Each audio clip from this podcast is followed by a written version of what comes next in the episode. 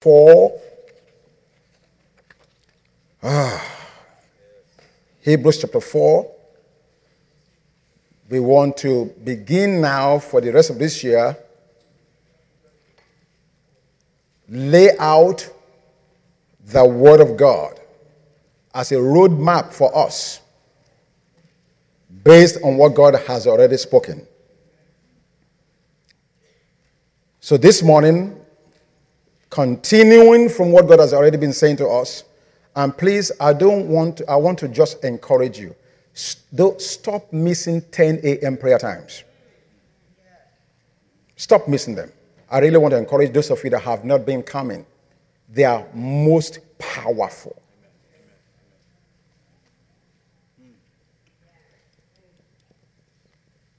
On the 22nd, I believe Pastor Mary prayed a prayer and it touched on the issue of the labels that have been given to some folk about being autistic or this or that. And those of you that were here, we prayed about 10 o'clock in the morning. On 11 o'clock service time, a man who has never been here before, all the way from Honduras, missionary, came and preached a message and at the end of the message address that issue. You think it's coincidence.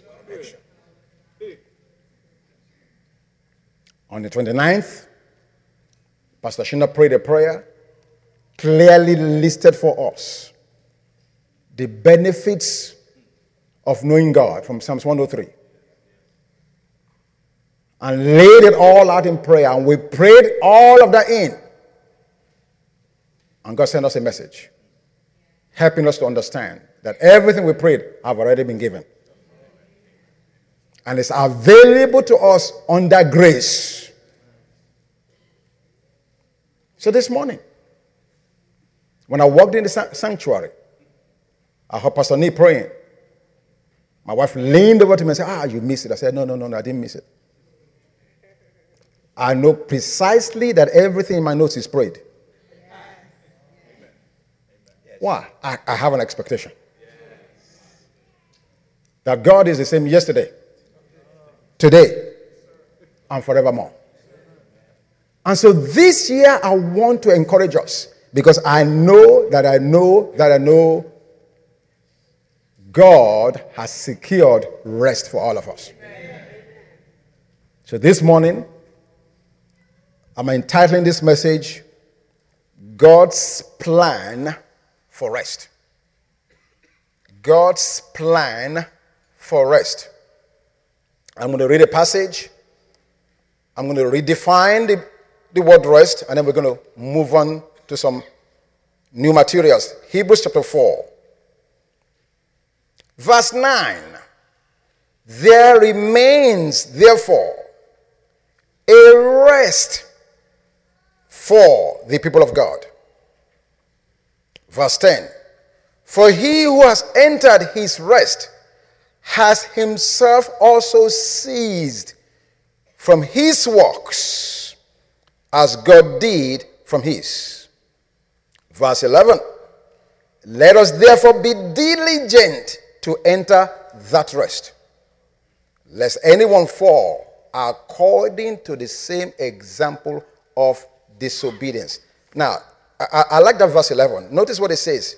It says, Let us therefore be diligent, diligent to enter that, that rest. So it defines the kind of rest it's talking about. It's not just any rest, it's not just me going to Disney and getting on the rides for four days and five days, uh, or perhaps uh, I go on a nice cruise for seven or 15 days and, and just chill out. And by the way, some of those uh, pleasures. I've done many of them. And you know what's so funny? After the seven days cruise is over, on the way back home, I'm already tired. I need another rest. I need another vacation. So that goes to corroborate the word of God. That's not the kind of rest God is talking about. God is not talking about rest as in physical exhaustion. No. That's why it says, enter that, that rest. So, what kind of rest is he talking about? We started talking about this a few weeks ago. Is it is a place, a realm where you are no longer, no longer worried. That is rest. It is a realm, a dimension where doubt does not factor into your thinking. God said it, it's simple, you believe it. No, no matter what else is going on around, around you. The kind of rest we are talking about. Hey, yellow, it's good to see you. Wave at me. Amen. Praise God. Happy New Year.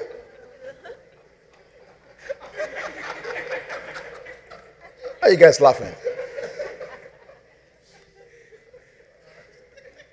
It is a dimension where need does not bug you and just bother you and you just lose your sleep and lose your peace because you have a need. You have you need have more.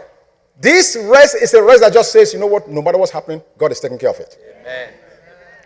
that is where god wants to take every single one of us. A place where no matter what they're saying on Fox News or CNN, uh-uh, you are not getting your own news from them. You're already connected to the source, and God is the only one speaking about what He wants to do. That's the kind of rest we're talking about. Now, in order for us to understand it, I want to lay it out this morning. And then for the rest of the year, you all, we're going to be unpacking this. It's not a message we can rush. We can't get it in 30 minutes. It's a lifetime message. Amen? Now, so go with me to Genesis chapter 2. God's plan for rest. Genesis chapter 2. Ah, I, am going to be honest with you. I'm learning some new things. My thinking is changing. My praying is changing.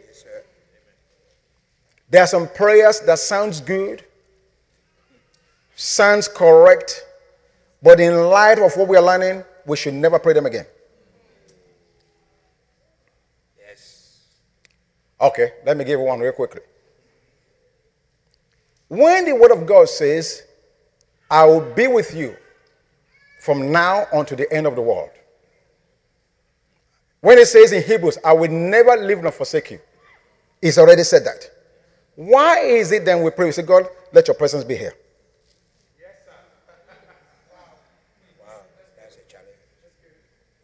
It sounds very sanctimonious, sounds very religious, sounds like the right thing to say. God, I'm seeking your presence. Really?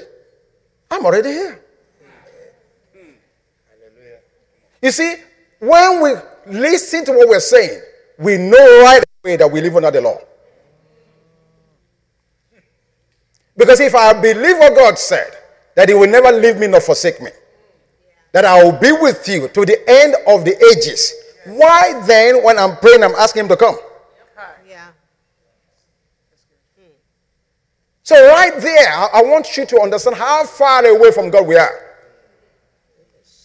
In our head, we know certain things, but our heart do not believe them. Because out of the abundance of the heart, the mouth speaks. So if I'm inviting God to come and be with me, and He's already said, I will be with you always, it means I don't believe He's there. Yes, sir.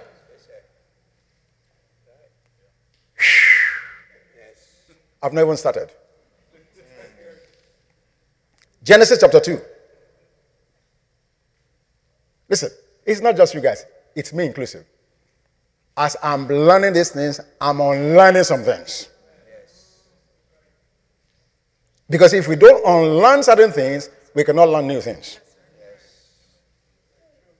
So you will never hear me pray again and say, God, let your, let, let your presence be upon me. No.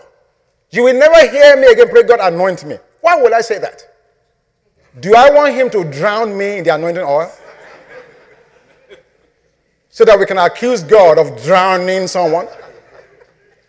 He said, You're already anointed. So why am I asking him to do something he has already done? Isn't that stupid, foolish, or perhaps unbelieving? No, he's already done it.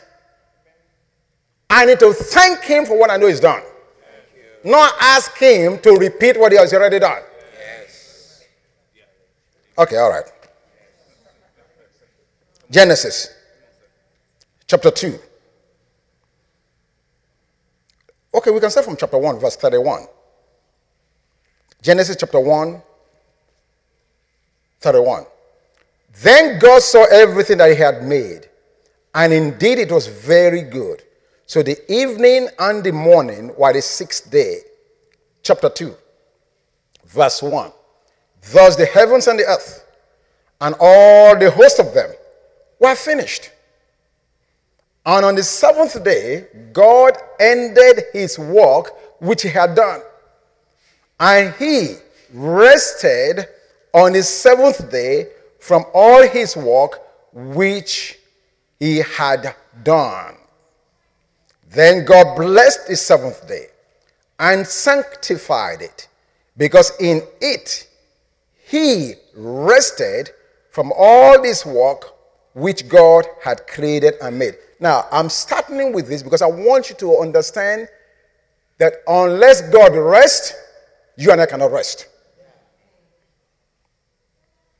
The only reason we rest is because He first rests. This is a very important principle. The only reason we can love is because He first loved. The only reason we can give is because He first gave. Yes. Yes. Are you, are you following what I'm saying? Everything begins and ends in God. I'll say that again. Everything begins and finds its ending in God Himself.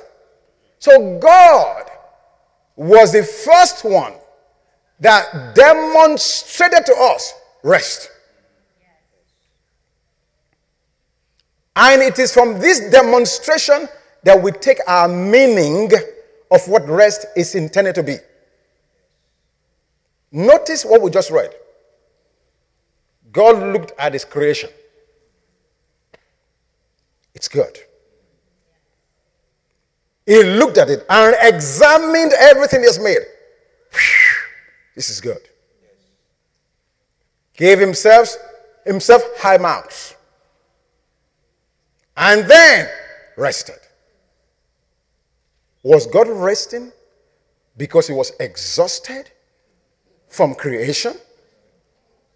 Maybe when he was making coach, it was such a unique creation. Say, ah, this man, Psalms 139 said, it was fearfully and wonderfully made to make his ear took God a little more time and say,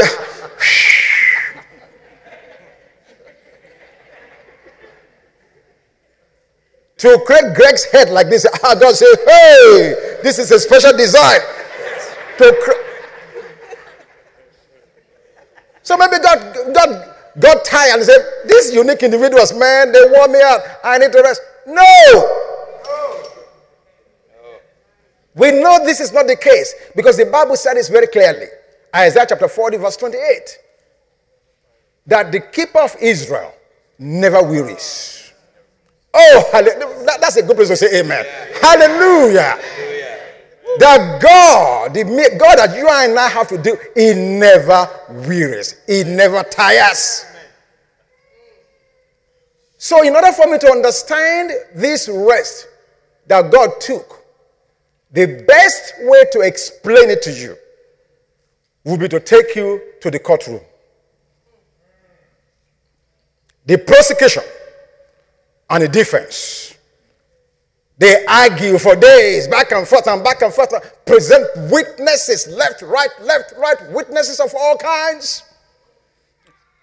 And then on this particular day, prosecution crossed all its T's dot all his I's, and says to the judge, prosecution rests. And then the defense gets a chance to rebut it. And the defense also argues its case. And on that day, at that fateful moment, they said, the defense rests. What both of them are saying is this We've examined the case, we've proven our case beyond reasonable doubt. We are confident in the case that's been submitted. That after the jury goes into deliberation, they will come out and agree with our presentation. There is nothing else that needs to be added, nothing else that needs to be taken.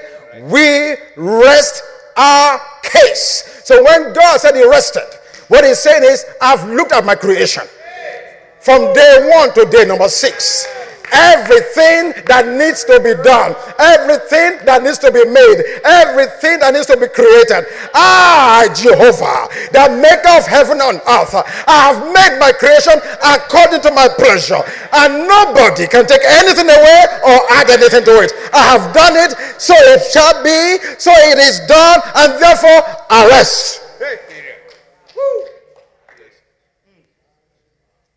That is the rest that God is talking about. The ability in Him to finish everything He began and take a backseat and say, you know what? It is done. Tsunami may come every day, it will not remove my creation. Tornadoes may come from anywhere, my creation will remain. No matter what the enemy throw at what I've created, arrest. I don't have to go back and scratch my head and say, oh, Muriel needs a meal. Let me go and cook. No, no, no, no, no. From day one, I sat back here, looked into aeons of the future, and I know exactly what every man, every woman, every boy, every child will ever need, and I put it in place from day one, and I don't have to do it again. I rest. Think about it. Since that day, God has not need to make new land. Arrested. From that day, he has not had to make another mango tree. tree. From that day, he has not have to make another peach tree. He made it once and had the wisdom to place in that one peach tree the seed to reproduce himself. Do you know this God? Do, you have any idea who this God is? That you and I will sit down here and fret and, and say, Well, I, I, I, need my car payment in three days. if God don't move. What do you mean if God don't move? he moved enough to know that mangoes can be produced once, place the seed in it, and replicates for time and eternity. And you are going to tell me your car payment is due in two days and Jehovah is not aware.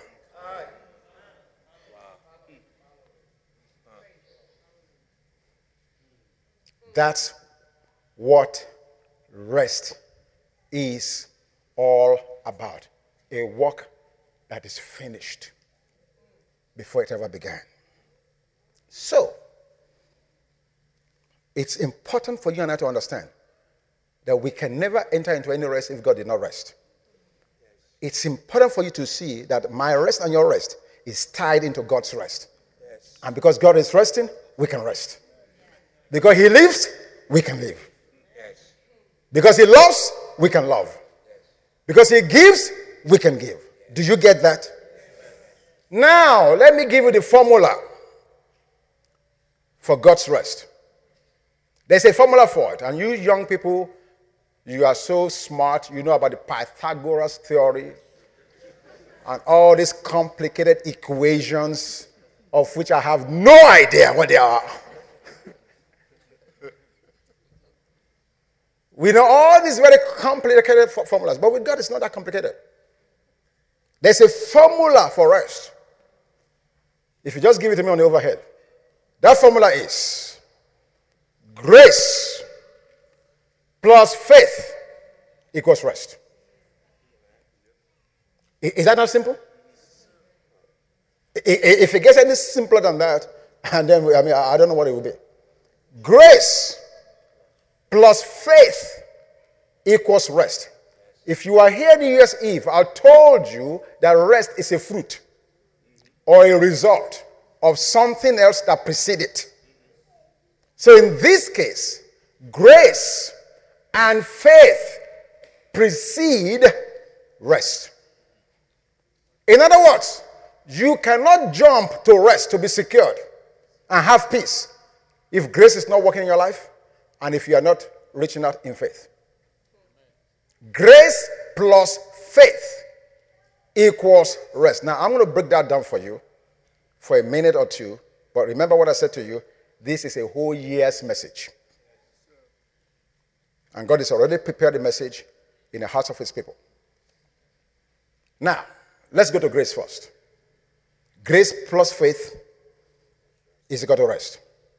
Grace can be defined as unmerited, unearned, and undeserved favor.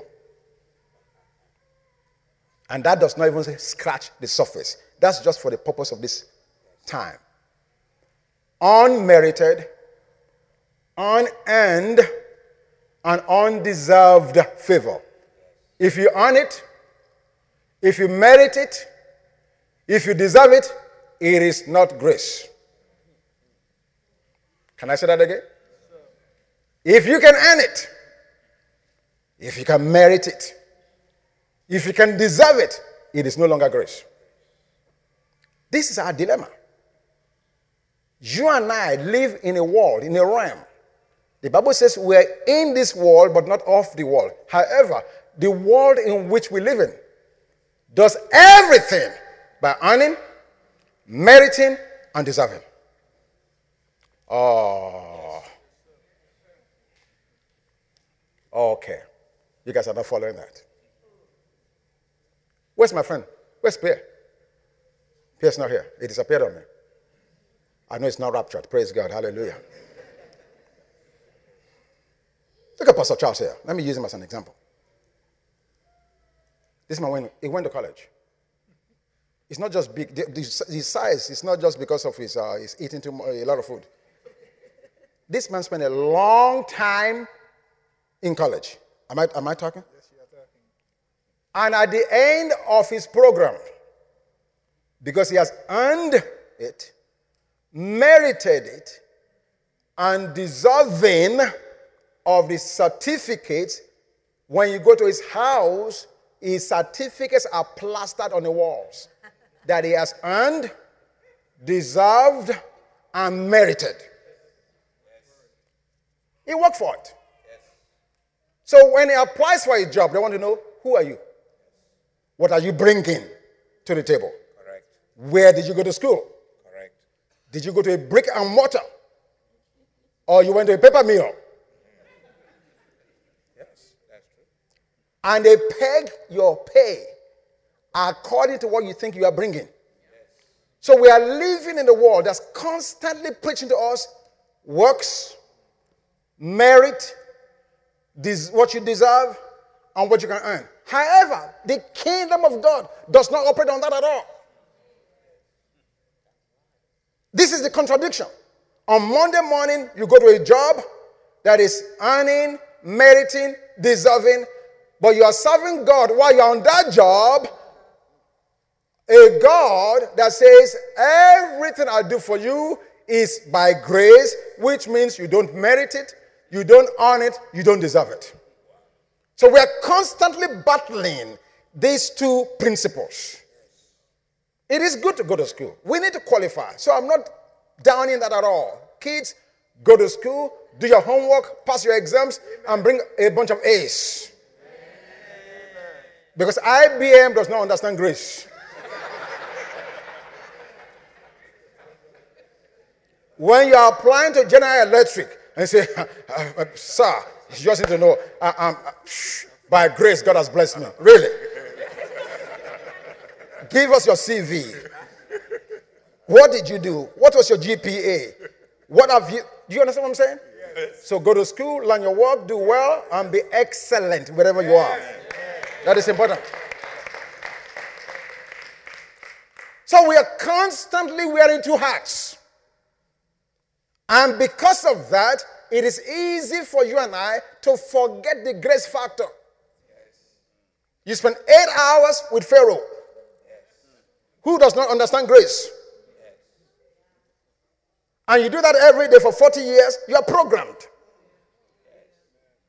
But God said, wait a minute, I don't operate like that.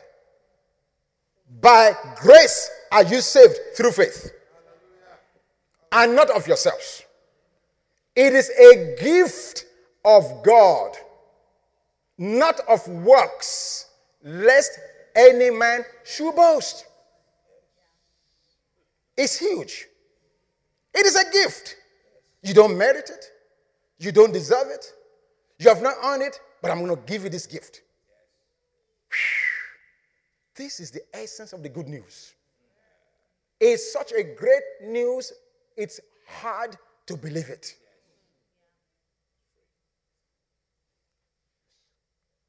So, grace existed before you and I came along.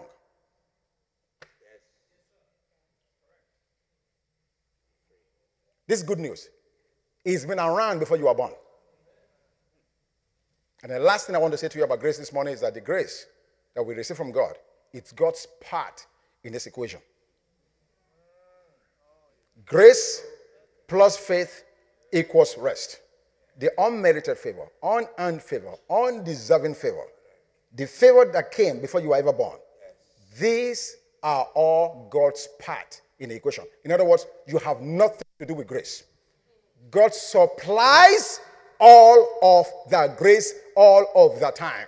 Yes. Period. Has nothing to do with it. You cannot do enough things to earn it. Ah,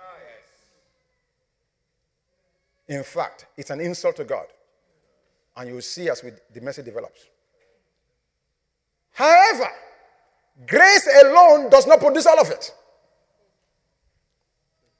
Grace alone does not produce the rest. And, and let me just, when I said that, I, I can hear question mark, right away. Let, let me explain what I mean by that. By grace we are saved.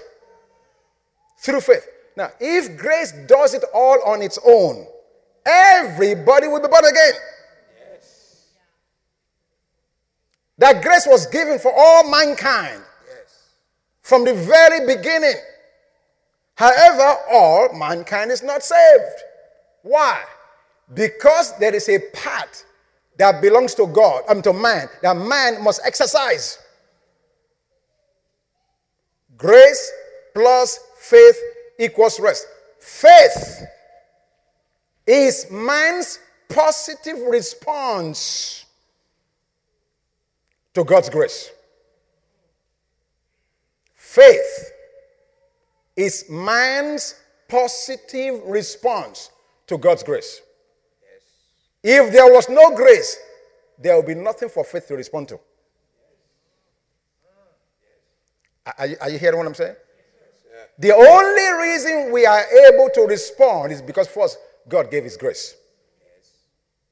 Hebrews 11:1. 1. Now faith is the substance of things hoped for, the evidence of things not seen. Notice how it starts that verse. Now.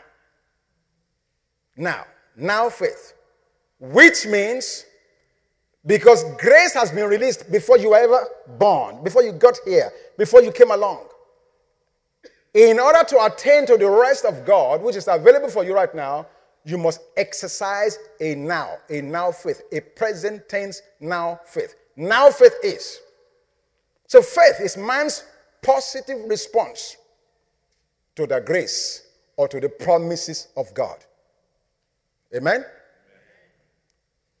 Therefore, faith is my part. Did you get that? Please say this after me. Say, grace, grace. is God's part, God's part. And faith, faith. is my part. my part. That's it. That's it. This is so simple, it's simple. Grace plus faith equals rest. Now, let me explain the dynamics of how this works. Then I'm going to show you the three dispensations of rest. Many of us in this room have TVs at home, television sets. Some of you have your uh, subscription through cable TV, maybe Comcast or Charter Others of you have it through DirecTV. Is that correct? Good. So you have a TV, maybe 19 inch, 32 inch. Some of you have gone nuclear. If, it's not 57 inch, you can't see it. So it's on your wall. Now, in the various homes, we all know that programming is going on 24 7. I mean, the, the, the, airwaves are filled with programs 24 hours a day. Is that correct? Even though I have a TV in my house, if I'm to receive any program, what do I have to do?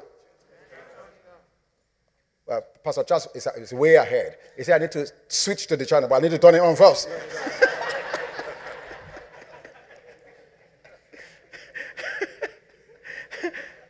because if the TV is not on, I'm just switching channels. Nothing's going to happen. Praise God. Step number one turn the TV on. When the TV is on, now you have the ability to access any of the channels for which you've paid.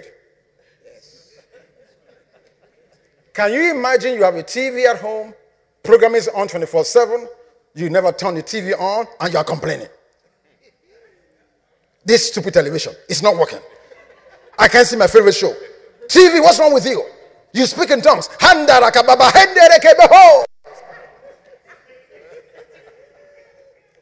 Would that not be foolishness? Yes. Programming is taking place 24 7. Yes. The one you want to watch, the one you don't want to watch, all of them taking place all the time. But the TV is not on. And then, as Pastor Charles said, when you turn it on, you have to access the frequency that the program you want is coming from. That's what happens. That grace of God are the programs that God has loaded us with from time it time past, now, and to, to the future. All the blessings. When the Bible says in Ephesians 2 8, by grace are you saved. Please understand that word saved. It's not just talking about going to heaven. Definitely that's part of it. But that word saved is the Greek word sozo, which means total, complete package. When Xfinity, Comcast comes to you, they say, We'll give you what? A total package. They say they give you a bundle. You better ask them to define their bundle.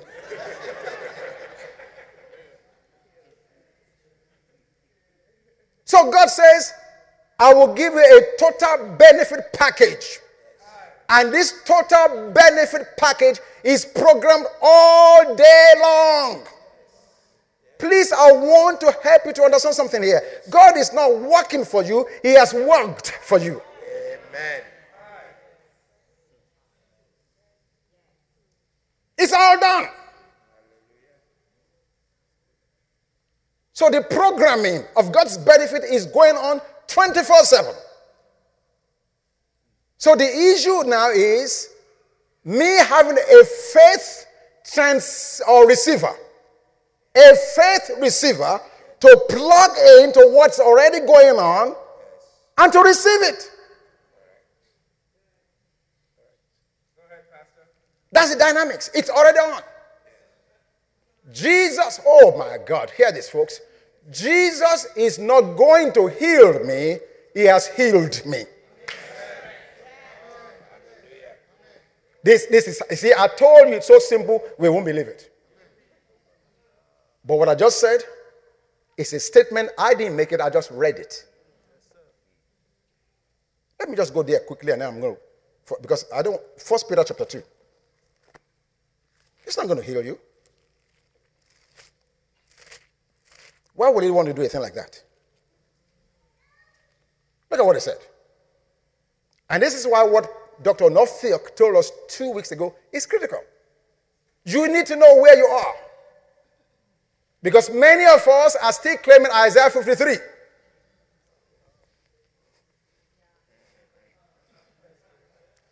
Isaiah 53 did not see the cross, he was looking at it, he was looking for it. Isaiah lived under the law where these things had not become effect. So he looked from this side, looking ahead as to what's about to come.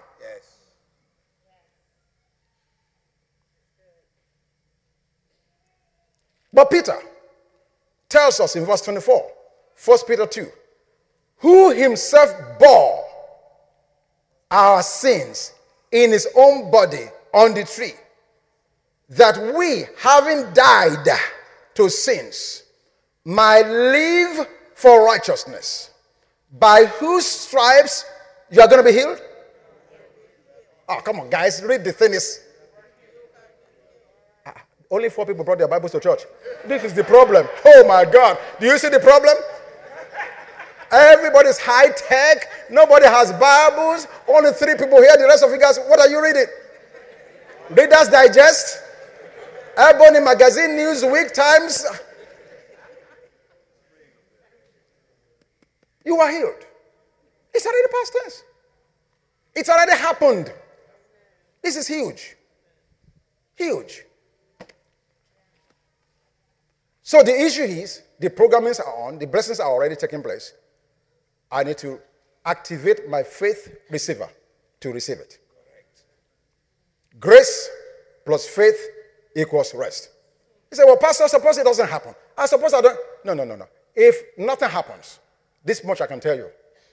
It's not a grace problem. Never. It's not a grace problem. If I'm going to troubleshoot a problem, don't even factor grace in it. Grace is already done, settled, is done deal. If I'm going to troubleshoot why I'm not getting it, I need to start looking at myself. Is something wrong with my receiver equipment? Yes.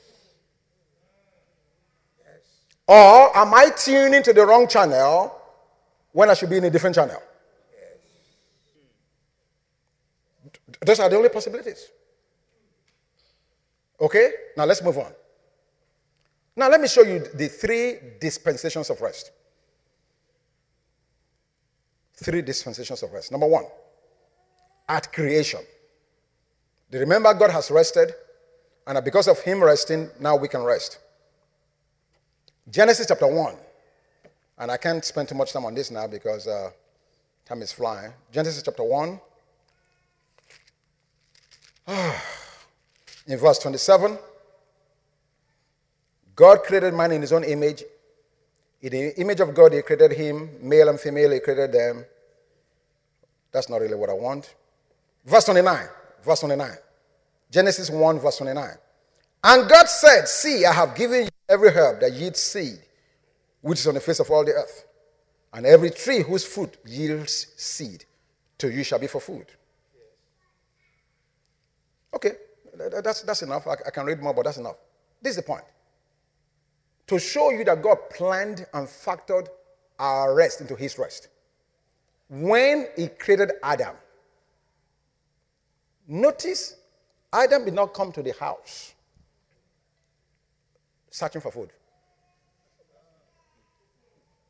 When Adam came to the home that God has provided, the trees were in place mangoes, peaches, uh, what is it? Collard greens, string beans. Adam, look at that. That's watermelon. Yes. That's mango. Correct. That's, mango. That's peaches. Correct. I see peaches. And, and, and just so you know, you see all these animals? oh, I'm sorry. I didn't mean I don't mean you guys. Yes. I, I did not mean the congregation. I'm in the Garden of Eden, remember yes. yes. I understand too that. These are the donkeys. Yes. They will be your transportation. Yes. Mm-hmm. Lamb, yeah. cow. Mm-hmm. Knee will be around, so he likes goat meat. There's yes. goat here. Yeah, yeah, yeah. Mm-hmm. Everything that man will need was already in place. So the man will not wake up one day and say, I'm searching for something. Nothing to search for. I created you, Adam, to be at rest. Everything you will ever need, not just you, your children, yes. your great, great, great, great, great. Since that day, ladies and gentlemen, God has not have to add an ounce of oxygen to the earth he created. Yes. Correct. Go and rest, Adam. Yes. Just help me tend the garden I'm giving you. That's all. Everything else you will need to survive before you thought it, I already went ahead of you and thought it. It's in place for you. That's what we see at creation. It shows us the intent of God to have man to be secured. Do you agree? Yes. That's number one dispensation. Thank you, Mr. Greg. Number two dispensation of God's rest that we see clearly in the scriptures Old Testament. Oh my God. Man. Go to Numbers chapter 10.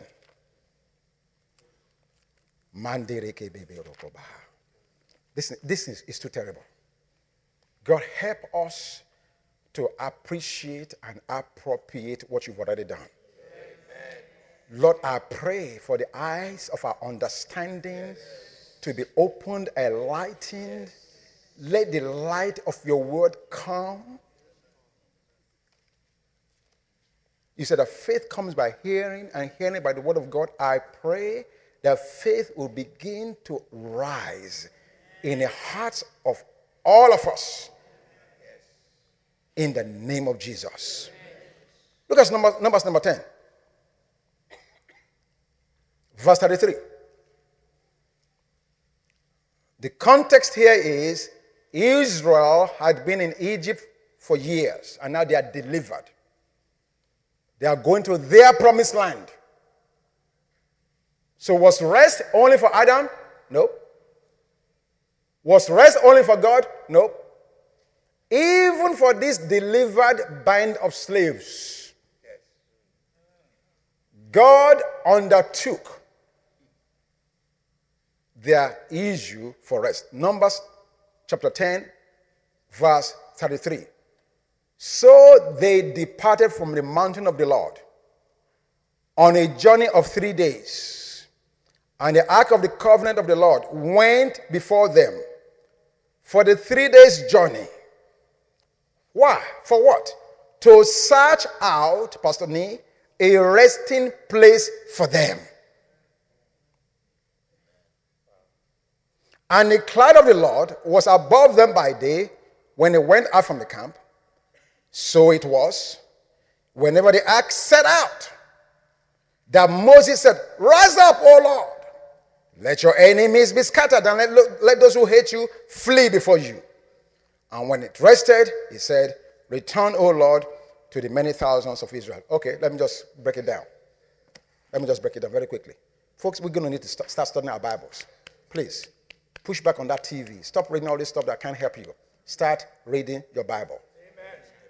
Because I'm spending a lot of time that I really shouldn't be spending in a setting like this to explain things you should have read it have known.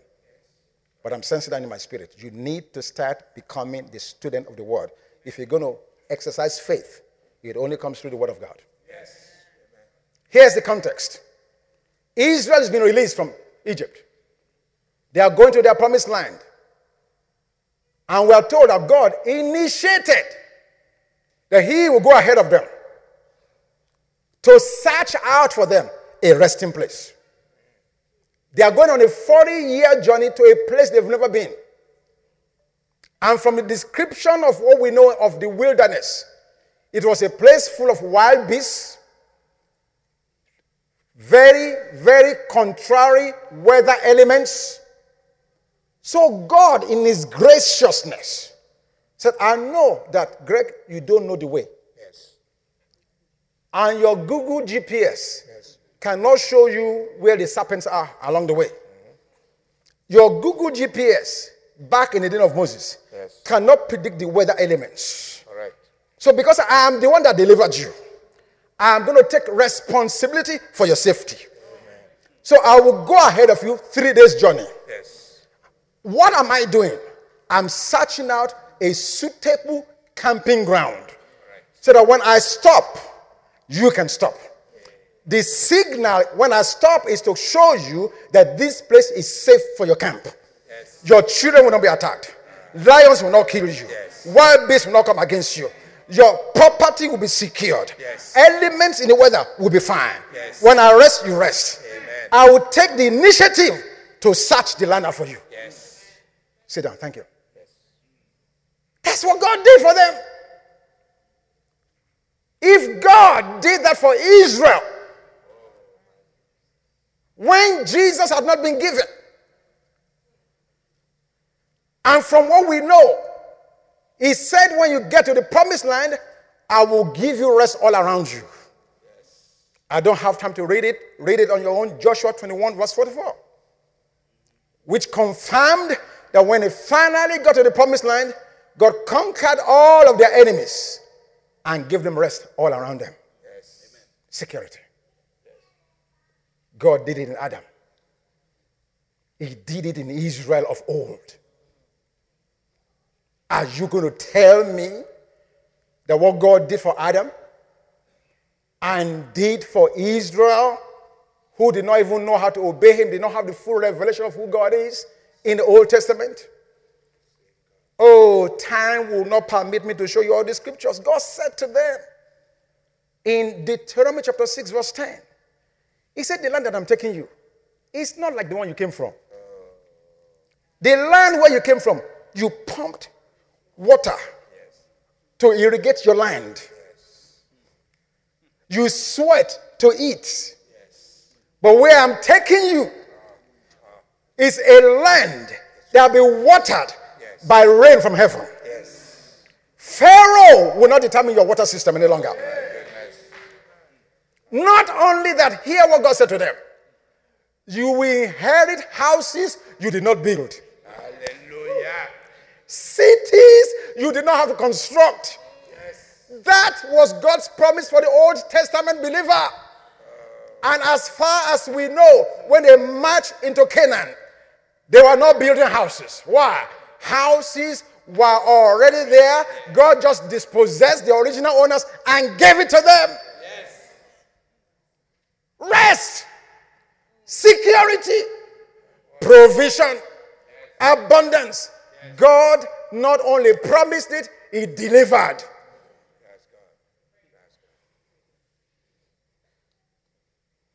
Now, the third dispensation, the new covenant. So we saw what God did for Adam. We saw what He did for Israel.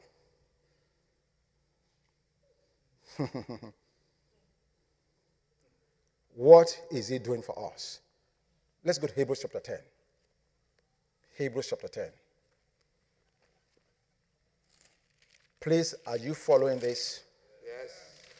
Now, I realize that there may be so much information that you may not be able to comprehend or assimilate everything in one sitting. That's why these tapes are there. Get the tapes. This new year, equip yourself. Hebrews chapter 10. Now, we saw the dispensation at creation. We saw the dispensation of rest in the Old Testament, Israel coming to their promised land. Now look at the new covenant or the New Testament, Hebrews chapter 10. And I'm going to make some statements now that some of us may find very hard to believe. But I can guarantee you, I will not say anything outside of the context of the scriptures. Hebrews chapter 10, verse 11.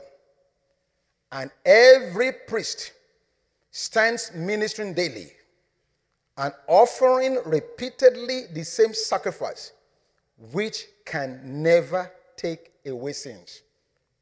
What? Okay, let, let- me just read on because.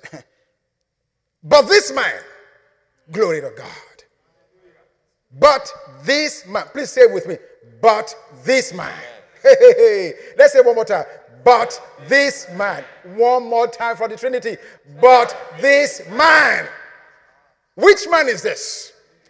Jesus. Woo, hallelujah. Folks, we don't know what we just got through celebrating. Many of us celebrated Macy's. Others of us, Dillards. Some of us, Nordstroms. Very few of us understands this man. But it is my honor, my privilege this day to introduce you to this man, whom the scripture is contrasting with the Old Testament priesthood. Because remember the Old Testament, we just read it Hebrews 10 11.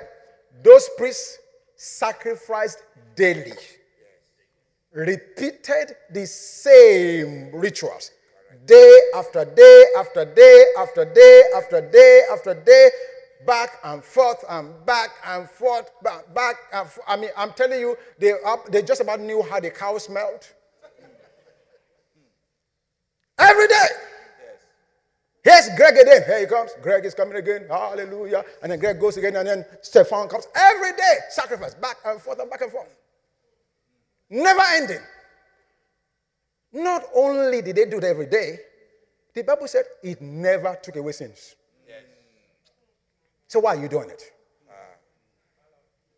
They did it every day and yet never took away the sins. Because if you took away the sins, they won't have to do it tomorrow. So here I come today for stealing. God, forgive me. I bring my turtle dove, my cow, my lamb. They kill it, blood shed. I cry. I go back home. I see Wayne's uh, jewelry. I take it again. So tomorrow I go back again. God, yesterday it was Grand Knox. Today it's Rolex watch. I'm, I'm, I'm, I'm a thief again.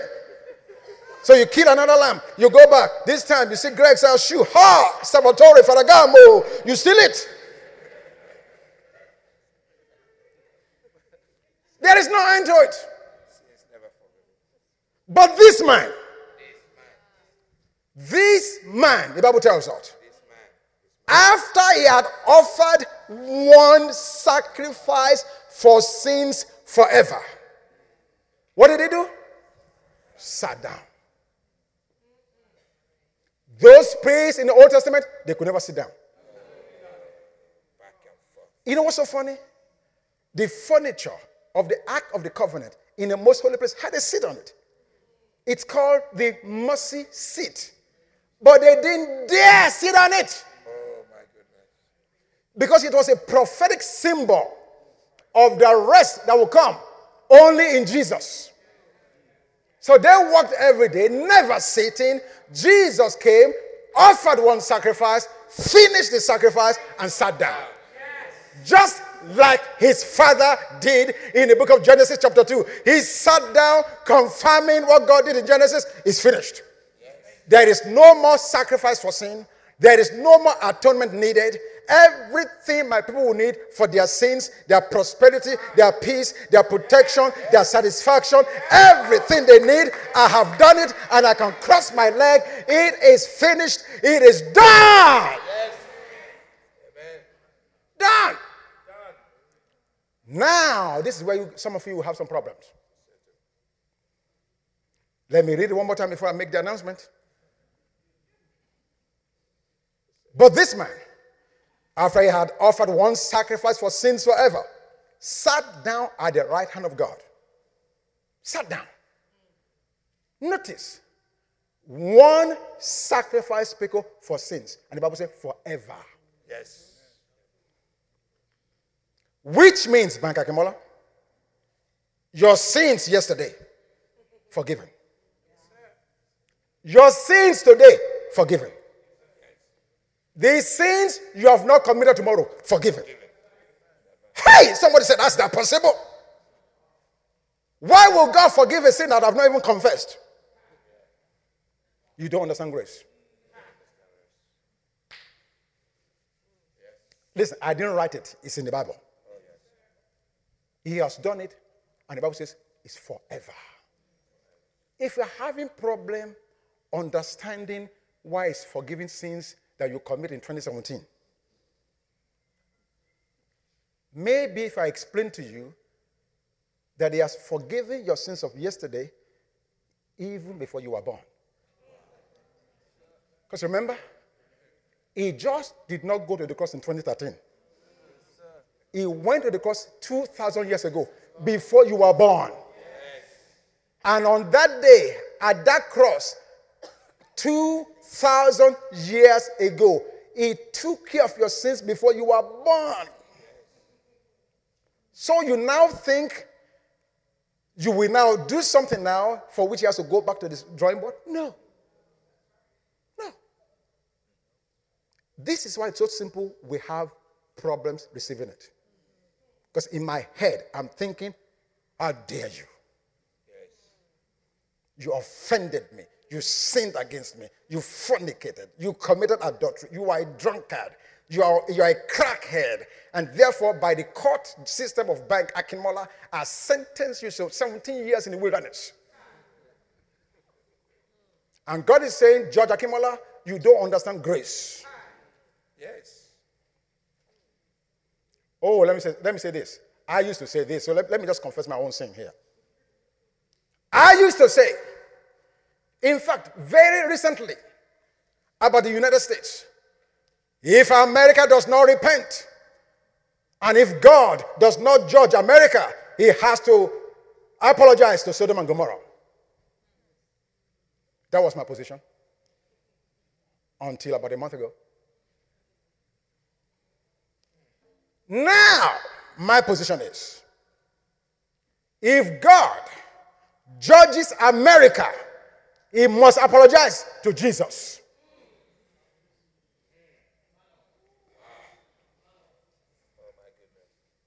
That's deep. You don't understand. In the Old Testament, God judged man and nations for their sins. In the New, God said, Bank, I, am not even seeing you. The punishment, the wrath for your sins, I've already poured it on my son Jesus. Yes. So in your stead, he took your punishment. Therefore, I cannot punish you twice. I am a right judge. If God, if man's court system cannot punish a man twice for the same offense, why will God punish me twice for the same offense? In Christ I was hid when Jesus died. Therefore, if I receive it by faith and believe what God has already done, He's already taken care of. Yes. Human court system understand. In as much as we all thought O.J. Simpson was guilty, Yes.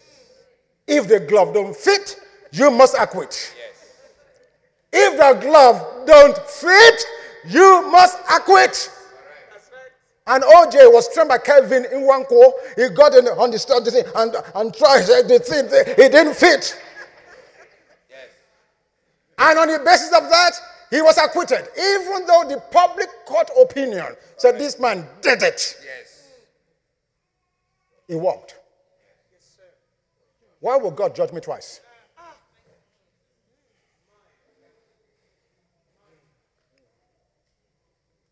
Let me tell you something. I know I'm going a little bit young. Let me tell you something here. Hear this if you can take it. God is not angry at man.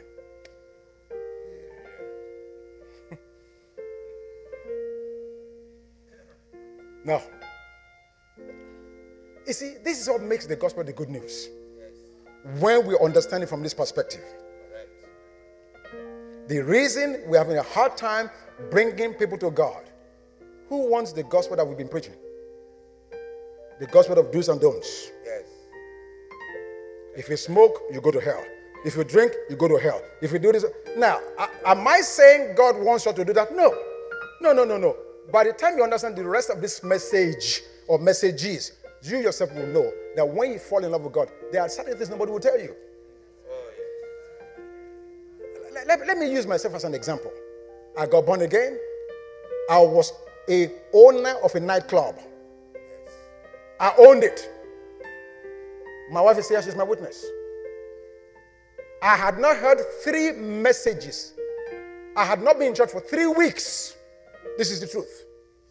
Nobody told me that, Bank, you are born again, you don't need to be in the nightclub. Nobody. Nobody preached it. Nobody sang it. Nobody prayed it for me. Something in me which the Bible under grace said the anointing will teach you. Something in me just said to me, Bank, you don't belong there.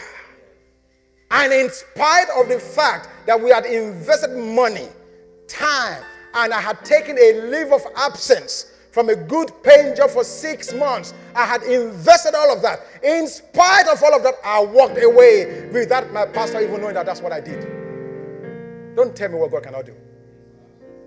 Nobody said, Bank, if you stay in a nightclub, you go to hell. Nobody had to say it. Listen, we've tried it our way under the law for a while. It didn't work. Why don't we try God's way?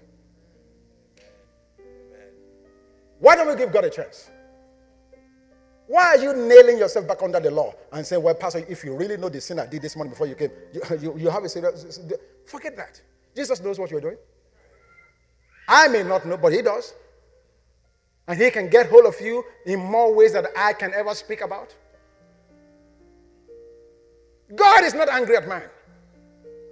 Read it yourself, Luke chapter 2, verse 14. Glory to God in the highest. On earth, peace and goodwill to man. Are you going to change the scriptures? Glory to God in the highest. On earth, peace and goodwill. What is goodwill, Mr. Greg? Yes. Free. Just free. Good. Do you like goodwill? You don't like goodwill? I like it. Oh, oh, answer me then. Goodwill. But you and me under the law say, ah, no, this guy, he does not deserve goodwill. Yeah. That's what we're saying. That's what we're saying. Can we let God be the judge? That's who he is. He's the judge, he's the lawgiver, and he's our king. Isaiah 32, verse 8. Let's do it grace way for a minute. We have a lot of questions, but don't, don't, don't worry yourself about those questions. Just see this man called Jesus. You see, under this New Testament rest, you and I do not get what we deserve. We only get what Jesus paid for. If we believe it.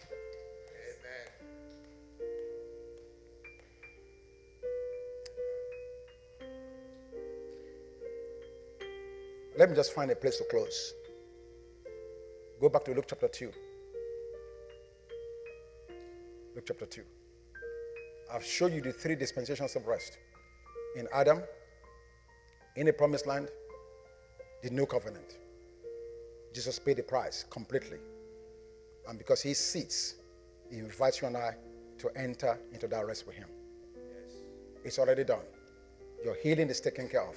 Your provision is taken care of. Your sins are taken care of. It's all done. It's all in one package.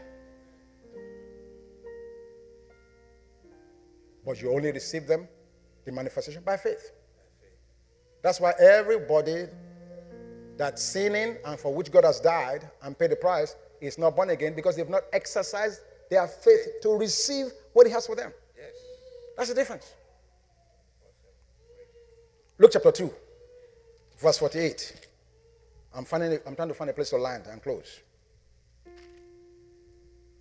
Look at verse 48. So when they saw him, they were amazed, and his mother said to him, Son, why have you done this to us? Look, father, and I, I'm sorry, look, your father and I have sought you anxiously. Ah, this is the context. Joseph and Mary every year went to Jerusalem to, to celebrate the feast. Jesus is now 12 years old. Year after year after year, they've gone and come back and gone and come back. This time they went. And on their way back, after a full day, they realized that Jesus was missing.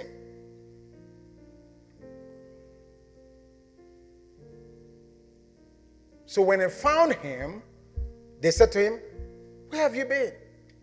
We've been looking all over the place for you. Your father and I, because you were missing, had become anxious.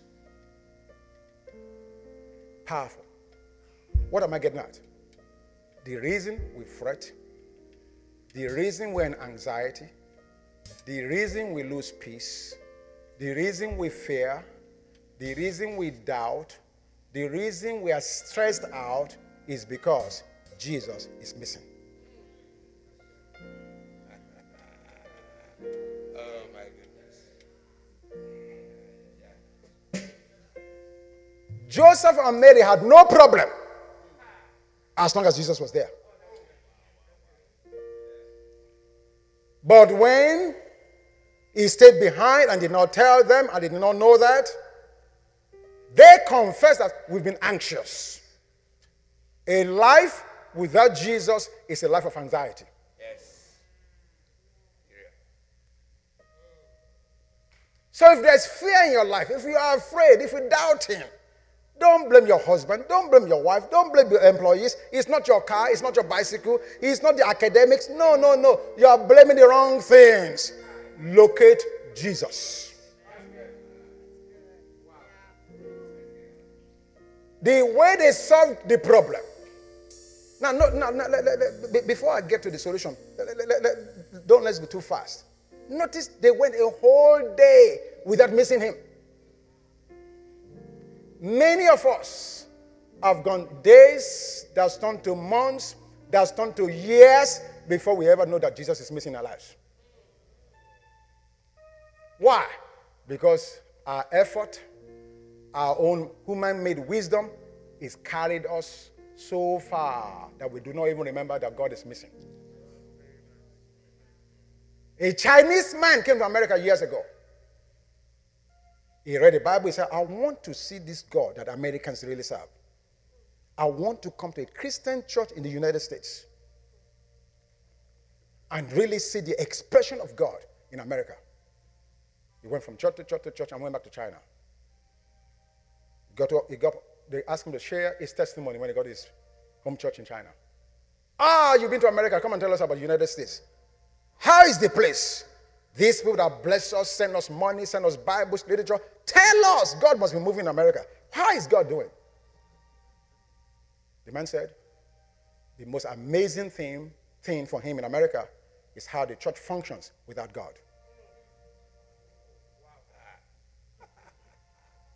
Our churches, including this one, for a long time has functioned apart from God. Oh, no, no. I'm not going to blame the church next door. I'm talking about all of us. And that's what we want to change. King Saul went to battle and won victories, even though the anointing had lifted.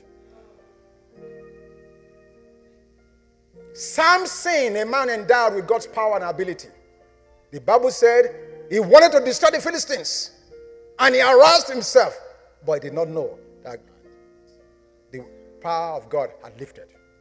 He didn't know. So I'm saying to you, you are sitting here, you're watching me, hearing me, maybe on video, maybe by CD, you are hearing this. I'm saying to you, check yourself. Has God departed? Are you an Ichabod where the glory of God has lifted and gone and you are not aware of it? Because Joseph and Mary went a whole day's journey. You know, they were trekking. Can you imagine? 24 hours. And their little boy was gone. And they did not know it. But thank God the story didn't end like that. We must do what they did. If you find yourself in anxiety, fear, distress, doubt, unbelief, any of those things that still our peace, if that's where you are, we need to do what they did. What did they do? Notice, notice, they did not run to the bookstore and buy the five steps on how to have peace. That's what we'll do today. So I'm in fear. What do I do? I got to get Pastor Dollar's tape or Pastor Bank's tape on how to overcome anger, how to overcome fear. Wrong solution. You are chasing shadows. When you are buying books and tapes on how to overcome this and that, how many things will you buy and overcome? One thing is needful. The Bible said they remembered where they lost him. So you need to think back. When was the last time you had faith? When was the last time you were without fear? When was the last time you were without doubt? When was the last time you were without distress? Go back to where you were. Go back to where you lost your axe head. Go back to where you lost him. And having determined that place, the Bible said they returned to Jerusalem. Isn't that amazing? Jerusalem means what? The house of peace. But they didn't just go to Jerusalem for Jerusalem's sake. No, they did not take a cruise to Jerusalem. They did not go on a uh, tourist agenda to Jerusalem. No, they went to seek Him. Him. And until they found Him, they had no peace. Until they found Him, they had no uh, rest and they were in anxiety. So, what I'm saying to us is locate where you lost it, return back to Him. Him, not it, Him. Don't pray, God, give me peace. Wrong prayer. Don't pray, God, keep me from fear. No, He's already done all of that. Yes. Wrong prayer. Don't pray, God, keep me away from distress. Wrong prayer. He's already done that. He's already done that. Your prayer should be God, rekindle my love for this man, for this Jesus. God, show him to me afresh. Give me a fresh revelation. Kindle a new fire within me. Give me the heart like David that said, This one thing have I desired of the Lord, and that will I seek. That's what we need. Jesus is who we need. That's the reason we're calling the 21 day fast. So we can be reintroduced to the person of Jesus Christ. 21 days, January 13th through February the 2nd. Monday through Friday, every night at 7:30 p.m. We're going to come here and just teach through the Gospel of John. Only one hour. And let's get new dosage, new dosage of the Lord Jesus. And like I encourage you, read the gospel from a different translation. You saw what Pastor, Dave, uh, Pastor Neil's been doing to us. You saw how he's been messing us up with this translation. You and I will look and just name message translation. Hmm, that's for that's for nominal Christians. Message translation. Ah, that's for the Baptist. Well, I'm Baptist today. If it's working, I'm Baptist. I don't care what it is. Read. Prepare yourself. Yes. Let's get reacquainted with the Lord Jesus Christ. Amen. Let Him change us. Amen. You see, the reason we need rest is because God only builds in time of rest. Your expansion can only come when you're in rest. Yes. He could not build a temple unless, as long as there were walls. That's the reason he built the temple in the time of Solomon. Yes. He had given him rest on every end. So now you are rested, you can focus your energy to building what I want you to do. Amen. Your destiny is at stake. Yes. Your purpose under God is at stake. Yes. Find the rest of God that God has already promised through His grace. Receive it by faith and enter into rest so God can build through you in Jesus' name. So, Father, we thank you.